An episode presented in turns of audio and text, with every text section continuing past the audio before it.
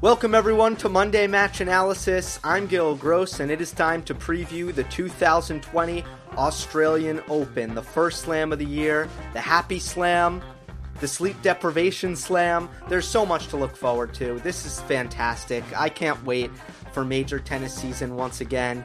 Uh, but I do have to start on a on a more somber note, which is the tragedy the absolutely heartbreaking things that are going on in Australia with the widespread bushfires across the country slash continent. Uh, and uh, I just want to say thoughts, well wishes, condolences um, for for all that's been lost. And um, I'm proud of how the tennis community has supported the um, supported the efforts to try to aid in recovery but Mother Nature is is such a beast sometimes, and a lot bigger than than us, obviously. And this is uh, an example. So I hope that the tournament can go on with everyone without health being sacrificed. That's the first and foremost, most important thing. And I think if that can happen, the tennis can aid in the healing process and aid in the fundraising process. And I think again, the tennis community has done a lot of good things already. So you have to start off like that. You know, I just I have to send my my well wishes and uh, Monday match analysis stands with uh, with Australia through this. All right, this is the 2020 Australian Open preview. If you're new to the channel, here's how it works. I'll go quarter by quarter. I will talk about the top seeds, sometimes not in a lot of depth, just name drop them, but I'll go over the top seeds. I will go over a, I will name a dark horse, which is the player who I deem to be the most dangerous player in a quarter who is unseeded. I will then put one seeded player on upset alert. Obviously, the seeded player who I deem most likely to lose early. I will also name a popcorn match, which is the match that I believe is the most exciting, the most intriguing, and it gives me a, chance to highlight some of the matches that I'll have my eye on in the early going. And then I will um, talk about, I will predict a quarterfinal result for each quarter. That'll bring us to the final weekend, and I will give predictions on the semifinals and the finals at the Aussie Open. The first Monday of every slam is a full 30 minutes of comment response. So look out on the community tab on the channel. Uh, sometime early on Sunday, Eastern Time, I will put a post up and you guys can comment. And that's the best time to get comments uh, answered and read because the entire show is dedicated to comment response. Before I get started, a couple things that I'll be watching out for in general. One, I should note that the manufacturer of the hard courts at the Aussie Open has changed. Used to be a California based co- company, it is now a Spanish company. It's the same company that supplies courts, manufactures courts at the ATP Cup, um, at least in Brisbane and Sydney. So tennis, it's a partnership with Tennis Australia, really. Uh, the company has also done the courts at the O2 Arena at the ATP Finals in the past decade. Uh, and they've done what else have they done? Oh, the Paris Masters in Bercy, and also the Davis Cup in Madrid this year was uh, also done by this Spanish company. The idea for Tennis Australia was to keep the same type of court, which is a blue acrylic plexi cushion court. Um, and the goal, it sounds like, from reading the official statements from Tennis Australia addressing the new court surface, is that they're really going for the same thing. And to my eye, watching Sydney, watching Brisbane, it seems like more of the same. It seems like a relatively fast hard court. It's certainly the one thing that definitely jumped out to me was that this is a low bouncing hard court. Um, perhaps a little bit less lively than what I'm used to seeing at the Australian Open, but I think the safest way to go about this is to assume until further notice that the conditions are going to be the same at the Australian Open. So going into this, I'm predicting matches assuming that the conditions are going to be the same. I think that that's the the safest route to go, and I'm not confident that anything is going to be substantially different this year at the Australian Open. What will be substantially different, without a doubt, is that players have more tennis under their belts because the ATP Cup, which was a new addition to the schedule, was more physical and more emotional than any tournament that was previously scheduled before the Australian Open. And that'll be something interesting to look out for because that's different. Already, we've seen Alex de Minaur, who um, who was playing really good tennis and could have made some noise. He had to withdraw from his home major because of an abdominal tear that he uh, suffered while playing at the ATP Cup. But you look at players like Medvedev and Nadal and Djokovic, top seeds, they all went far in uh, at the ATP Cup. They all played some really long physical matches, and I have to wonder if that's going to play an effect. Roger Federer skipped the ATP Cup for family reasons. Again, will that play an effect?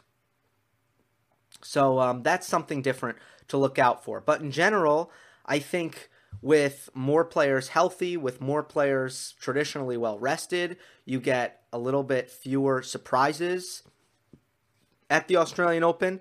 I'd say expectations fall a little bit closer to reality at the Australian Open, and it's also a little bit harder to uh, predict just because we have less data points coming into the Australian Open. So um, this will be fun. I'm I'm anticipating a pretty chalky tournament, and when the draw came out, my general reactions, and by the way, nothing really stuck out to me. It's a pretty mundane, a pretty reasonable, balanced draw. But I would say the two toughest quarters are Nadal's quarter and Medvedev's quarter. I'd say the easiest quarter is by far Federer's quarter, and I think Djokovic's quarter falls somewhere in between the two. There's our thumbnail. It's the beautiful Rod Laver Arena. And uh, let's get started here going quarter by quarter. We start with Nadal's quarter. The top seeds are Rafa, Thiem, Gael Monfils, Karen Khachanov, Nick Kyrgios, Felix Auger Aliassime, Pablo Carreno Busta, and Taylor Fritz. My dark horse in this quarter is Kevin Anderson, who I believe is the single most dangerous unseeded player in this draw. The tennis he was playing was reminiscent of the top 10 Kevin Anderson that we got used to. I mean, he's got the big serve, but it just looked like the consistency was back. The confidence off the ground was back. He's still not a creative player. He still doesn't really come up with a lot of spectacular shot making, but what you get out of Kevin Anderson is just a really good combination of big serving and consistent big hitting from the baseline, packaged with a pretty good uh, package with pretty good movement, which makes him just a tough guy to break given the serve, and then someone who, if you give enough second serves, is is just gonna be able to dig his teeth into baseline rallies. And uh, he's a tough guy to beat, and I think for Dominic Thiem, it's uh, it's a disastrous player to possibly have to play in the third round, especially given Thiem's trouble with big servers on fast surfaces. He lost to um, he lost to Sam Querrey at Wimbledon. His only loss at the ATP Finals was to Matteo Berrettini. There are, and I, I haven't looked too deeply into this, but there are a good number of examples of Dominic Thiem struggling with some of the best servers in the sport on quick surfaces. Upset alert in this quarter, I don't really see it. I put none. Um, the way I do this, the way I, I I do this, my process is I fill out my bracket. I pick every single match, And in this quarter, it just so happens that I, I don't really have anyone. I just don't have anyone, any of the seeds losing early, so I can't have an upset alert. I mean, if, if there's anyone, probably that third round match that I have circled between Anderson and Thiem that I think could be dangerous for Thiem. But at the end of the day, I do pick Dominic Thiem in that match. I just think it could get shaky for him. Popcorn match is Taylor Fritz and Kevin Anderson. Um, that's just a pretty high level match for round two, as far as I'm concerned. Fritz is still on a good good trajectory. He had an excellent 2019, and we'll see if he continues to develop or if his movement and his athleticism, which is not quite at the level of some of the players his age that have broken into the top 10, maybe that sees him level out in the 20s slash the teens in the rankings. That could be where we see Fritz level out. But interesting 2020 upcoming for Fritz. Anderson, a guy who came back from injury in 2019 and never found it. So this is a good match between two players who there's a good chance they'll be playing top 30 tennis in the second round here. My quarterfinal is Nadal over Dominic Thiem. Uh, I do think that if if Nadal has first strike tennis working here, um, you know this is this is interesting. This is an interesting match, and I'm not sure those two are going to get there.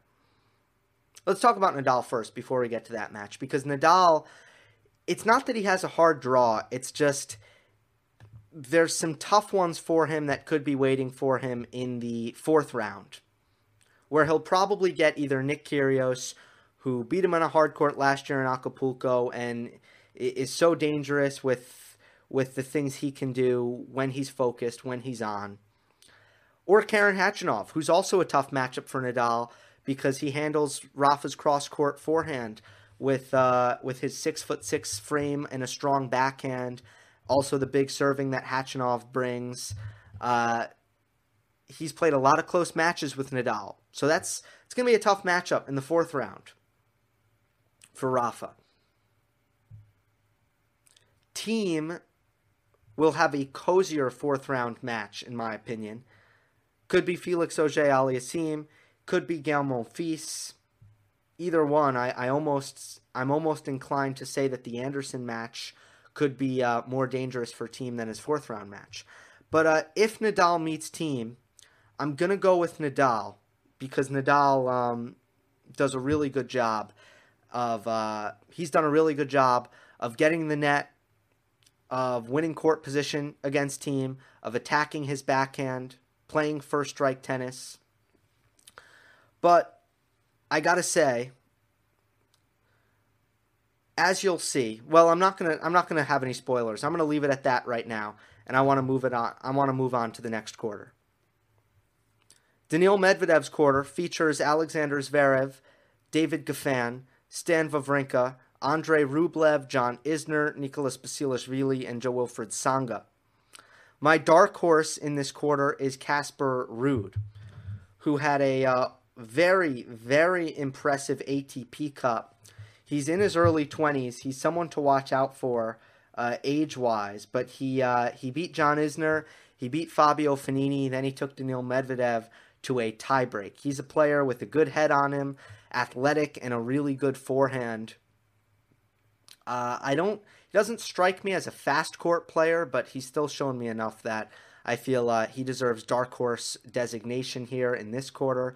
My upset alert is Alexander Zverev, who uh, double faulted a lot at the ATP Cup, who seemed to be fighting internally with his team at the ATP Cup, and um, again I think I've thrown out the word fragile a lot when describing Zverev, and instead of just throwing out that word, I want to make sure I'm I'm clear about what that means. When I call Zverev fragile, it means that at any moment he can lose all of his confidence. That doesn't mean he's not going to look good in the first round, or that doesn't mean he's going to lose in the second or the third, but as soon as adversity strikes Alexander Zverev, his game takes a nosedive. He can't handle it. He goes downhill. He doesn't believe in himself suddenly. He's smashing rackets. He is, you know, fighting with his team. And his game's going downhill. So, to me, um, any match can pretty much be a bombshell for, for Zverev, but I have him certainly losing to Andrei Rublev. I have Rublev beating Goffin in the third round. I think Rublev is. I think Rublev is going to play really well at this tournament as long as he's not tired. He'll come into Australia having played 12 matches, which is a lot because played Doha, then he played Adelaide. Uh, he won Doha. He's in the finals now, Adelaide at the time of this recording. So it's a lot of match play. But 22 year old, beginning of the year, I'm going to give him the benefit of the doubt, and I'm going to say that Rublev has enough gas in the tank here to make a deep run in Australia. He's playing such great tennis, and the quick sur- uh, surface should should suit Rublev. He takes the ball on the rise, high margin aggression off both wings, pumping more aces. Uh, um, in my estimation, second serve still isn't strong, but I think he has enough to overcome that. Uh, it's looking like looking like his legs are stronger. He's moving better. He's just on such a good trajectory, and he'll be joining the the top fleet very soon. He'll be joining the ranks of Tsitsipas and um, and Medvedev and Zverev, in my opinion, very soon. So I have Rublev taking out Goffin. I have Rublev taking out Zverev, reaching the semifinals. Uh, Medvedev has some really tough ones. He's got Francis Tiafoe in the first round. That is the popcorn match in this quarter. Medvedev also could draw Jo-Wilfried Tsonga in the third round. Tsonga is someone who's going to get to the net a lot, and I still feel that Medvedev's flatter hitting can sometimes pose a problem. Sometimes he doesn't really quite have his passing shots going and uh, I think that's one way where you can give Medvedev some trouble. I think the serve volley is a good play against Medvedev as well. So we'll see if Tsonga can implement some of that. In the fourth round, Medvedev can draw Stan Wawrinka, a player who's excellent at generating pace off of both wings a player who really doesn't mind a ball that's low, especially on his backhand. I mean, Wawrinka generates the kind of racket head speed where he has no problem. He's not going to have much of a problem attacking Medvedev's cross court backhand if Medvedev leaves it short. Whereas a lot of players really can't do much with it because it stays low, because there's often not a lot of pace on it. Wawrinka and Medvedev played at the US Open, and I got the sense from watching that match that if Wawrinka was just able to make more balls, he really could have won that match. It's a really tough one for uh, really tough one for Medvedev. Then after that, he faces his countryman Rublev, who I think is playing great tennis. So Medvedev has the worst draw out of anyone, out of the top four seeds, I should say. To me, it's Daniil. Casper Ruud, by the way, is in a really weak section with world number 99 in the first ra- uh, round. I don't want to butcher his name, so I won't even say it, but he's ranked 99, and I've never seen him play. The winner of Cecchinato and no, that's not Cecchinato. That's is that Cecchinato? They misspelled his name. Yeah, that's Marco Cecchinato in the first round for Zverev. Um, that could be interesting. I, I, I have Zverev in that with with this. I mean, just off his serve alone on a fast court, I think Zverev uh, should get, be able to get the better of Marco Cecchinato. But Casper uh, Ruud um, is in a section with Zverev, Cecchinato, Verdasco, Basilashvili, and that's about it. It's a really good section, a wide open section. So we could see anyone out of there. But then I'd say the winner of Goffin and Rublev definitely makes the quarterfinal there. I'm really confident in Medvedev's game right now. I I think he's in a really good place, and this is what I think will be his best major when it comes to how the surface suits his game, being a little bit quicker than New York, being a little bit lower bouncing than New York. I think those two things will will help him. Being well rested will help him because I his game is so physical. I think there's a lot going for Medvedev, and um, I do have him coming out of the quarter. Medvedev Tiafoe in round one, by the way. I, I just want to quickly address that because that's the popcorn match. Tiafoe is also someone who can do some interesting things against Medvedev by taking a lot of pace off the ball, keeping the ball short in the court. Uh, I think that we could see. Um, I think we could see Tiafoe do some interesting things against Medvedev. He's not at a high enough level to really compete, so I wouldn't really be surprised if that's straight sets. But look out for Tiafoe using a lot of backhand slice, a lot of drop shots, a lot of no pace balls off his backhand, and uh, th- that'll be another good test, or could be another good test. Wouldn't be surprised if Medvedev blows him out, to be honest. Moving on to Roger Federer's quarter, you have top seeds in Matteo Berrettini, Fabio Fognini, Denis Shapovalov, Grigor Dimitrov, Guido Pella, and Hubert Hurkacz. The best draw out of the top four seeds, in my opinion, goes to Roger Federer.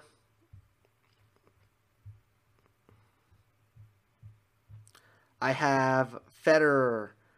He'll face uh, Stevie Johnson in the first round, Filip Krajinovic in the second. Hubert Hurkacz has put together a lot of really good results. Um, someone who's was pr- among the most impressive players at the ATP Cup. Beat Dominic Thiem, Borna Coric, Diego Schwartzman at the ATP Cup.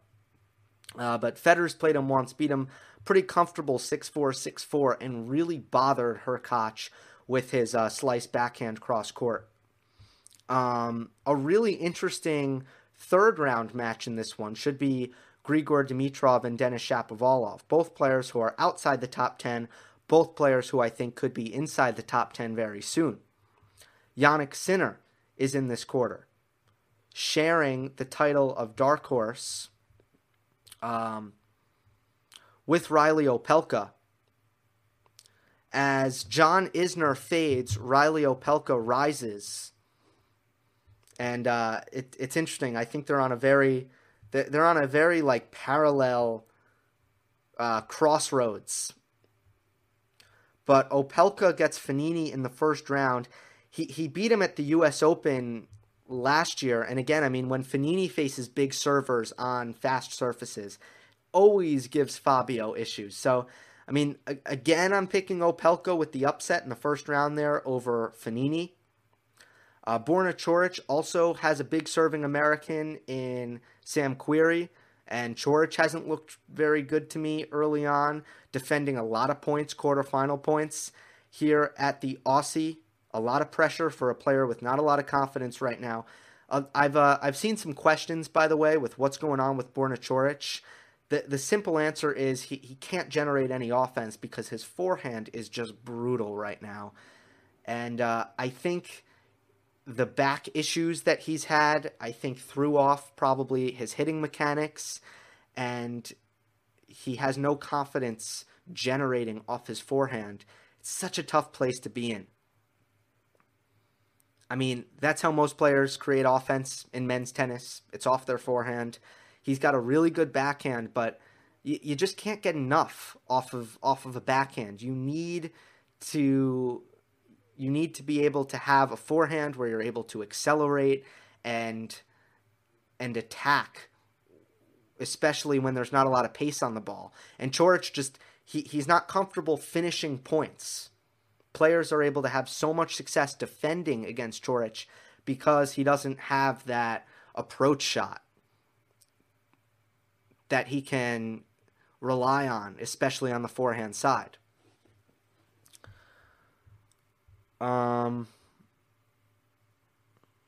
what else do we have here? Denis Shapovalov against Jannik Sinner in round two. I don't know if Sinner's legs are ready. I'm not sure his legs are strong enough yet to to beat really good players. But I think from now on, whenever Jannik Sinner is floating around the draw, you know, he's going to be a dark horse. He's going to be a, an early popcorn. I mean, that's I think that's how it's going to be because he's super talented. He'll rise up the ranks this year. Um, so this will be really fun to see. Definitely one I have a match I'll have my eyes on is Shapovalov Sinner in round two. Matteo Berrettini is the luckiest player in this draw, plain and simple. The number eight seed has the weakest eighth by far, uh, and I, I see him making the quarterfinal. I don't really see who can take him out. He's got Tennys Sandgren in the second round. Sam Querrey, I have him in the third round. I mean, it could be Coric. If it's Coric, same thing. Guido Pella, Reilly Opelka, maybe Fabio Fognini in the fourth round. I mean, he's got the weakest eighth in the entire draw. So Federer and Berrettini in the quarterfinals. It's a really good quarterfinal though for Federer. A quarterfinal that I could totally see Federer, um, just like in the U.S. Open, I could I could totally see Federer winning this one pretty easily and having plenty of energy going into the semifinal. It's a really positive thing for for Federer because he could have drawn Dominic Thiem. Um, he could have drawn Stefanos Tsitsipas, and those two guys would have been way different stories for Roger Federer. He was really hoping, I'm sure, for. I mean, even Zverev's given him trouble, but he was probably hoping for Berrettini, mostly Berrettini, or Zverev, and he got his guy. So, so that's a really good thing for Federer. Let us move on to the next quarter, and again, guys, it's chalk. I know I have the uh, the top seed moving on, and I'll tell you, I'll tell you just just so I give you a little bit more. I'll tell you who I think is most likely of the top four seeds to not make the semifinal. But nothing was convincing enough here for me to pick against the um, any of the top four seeds. But I will tell you after this who I think will uh, be most likely in my mind. Djokovic is in a quarter with Stefanos Tsitsipas, Roberto Bautista Agut, Diego Schwartzman, Dusan Lajovic, Dan Evans, and Milos Raonic. Tsitsipas, you would think uh, this would be a super dangerous tournament for him. He's but uh, he's defending quarterfinal points um, or semifinal points. He played Nadal.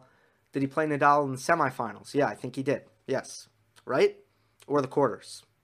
I'm forgetting.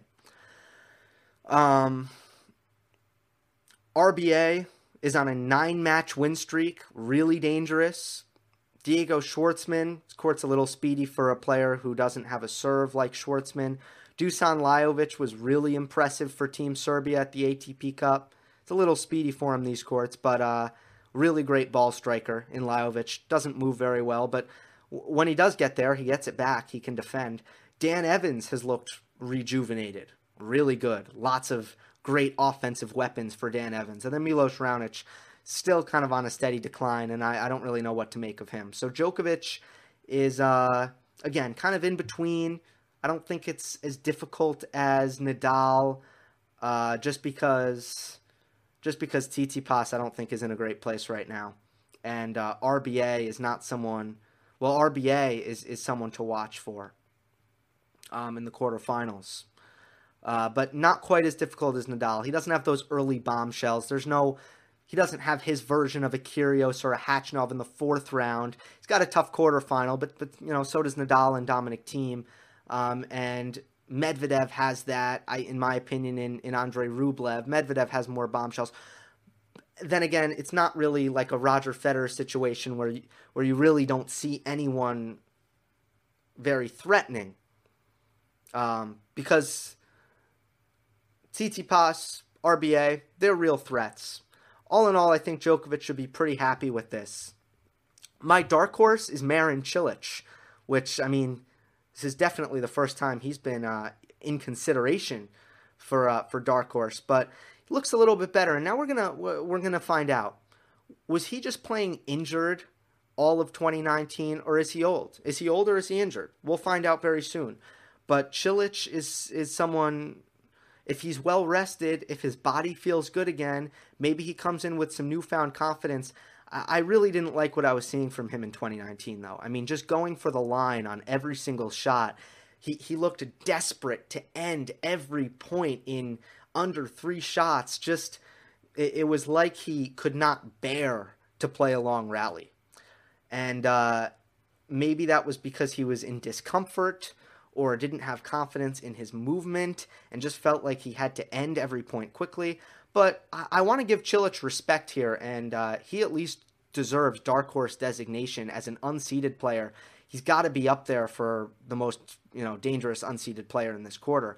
Upset alert is Dan Evans. I like what I'm seeing from Dan Evans, so this isn't something I was really excited to pick, but um, a first round match with Mackie McDonald could, could make him work really hard. And then a second round match with Nishioka could also make him work even harder. I mean, those are two guys who get a ton of balls back. And when you play those kind of players, you got to bring your A game. They, they won't beat themselves, Nishioka and Mackie McDonald. So Dan Evans cannot afford a drop off. Um, or, or he'll lose in, in one of the first two rounds because those are those are tough opponents if you don't have your A game. I especially like what I've seen from Nishioka. Matt, Mackie McDonald that's not a tough. That's not that bad a first round draw for for Dan Evans. But Nishioka's played really good tennis. Early popcorn, Tsitsipas and Kohlschreiber. Not bad. Uh, but all in all, um, Tsitsipas had a rather concerning look. He was very streaky in 2019. He can play great. He can play not so great because he's emotional and his confidence swings up and down like a roller coaster. And I, I just I get the sense that it's on the wrong, um, that it's on what there's peaks and troughs. I get the sense that his confidence is more is closer to a trough right now. He said he was having trouble focusing at the ATP Cup, um, and he just he it doesn't look like he's turned any kind of corner mentally um, from a from a maturity standpoint. And again, he he has great in, in some ways he's great mentally. I mean, his competitiveness, his drive, his his uh, work ethic on the court, his will, you know, his will to win. That's all great, but he is so he is so darn emotional that he gets so hard on himself and loses confidence and it, it, he just he kind of seemed like a mess at the ATP Cup.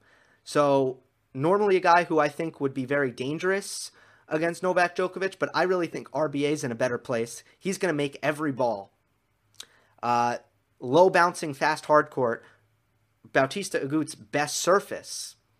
And um, I, I see him beating Tsitsipas because Stefanos is going to need his best game against RBA. If he has it, he's got way more firepower. Stefanos should win that match, but uh, I, I don't see Tsitsipas bringing his best to Australia for some reason. That's my sense. So I have Djokovic beating RBA. Tough matchup for Novak. What happens? He has to work hard. He wins. But uh, should have to work hard. RBA makes him work hard. Um, before I get to the final weekend, um, I'm inclined to say that I uh, I'd be most I think the most volatility lies in the first quarter where I'm not really sure what we're going to get out of Dominic Thiem. And I'm not really sure what we're going to get out of Rafa Nadal, who I'm concerned about physically. With the history of his hard court durability, with him admitting that he was in physical discomfort by the end of ATP Cup, but also just by the notion and the virtue of him playing such a tough and physical ATP Cup. Um, I'm a little bit concerned about Nadal um, and how he's looked physically. He also looked not very comfortable defending by the tail end of that ATP Cup. By the way, didn't look very good in a bunch of those matches. Uh, loses to David Goffin, doesn't look good against Nishioka, takes a while to get going against Novak Djokovic. Uh, so I think if we're going to see something weird happen, I think it's going to be in the first quarter. Nadal's quarter, number one seed. Whether that be, uh, again, really uncertain about what kind of tennis Dominic Thiem is going to bring, and a little bit uncertain about the tennis Nadal is going to bring. It's hard to see Nadal, though, with how consistent he's been in the last two years when healthy. It's just, it's just really impossible to pick against him. But I do have some suspicions about his uh, his form and his health. Here's my final weekend. After what I just said, you won't be too surprised to see uh, I have Medvedev finally getting over the hump against Nadal. Uh, in in one respect, you might say, well, Nadal has beaten Medvedev in so many high profile matches in the last four months. I mean, he beat him handedly in um, Toronto. Then he beat him in the fifth in, in the five set US Open final. Then he beat him at the O2 Arena after being down 5 1 in the third set. But I'd rather flip that around and just be like, look, Medvedev, who's, by the way, not someone who's really ever short on confidence, so I'm not worried about him, you know, really being intimidated by the prior results against Nadal. Medvedev's nearly beaten him twice in a row.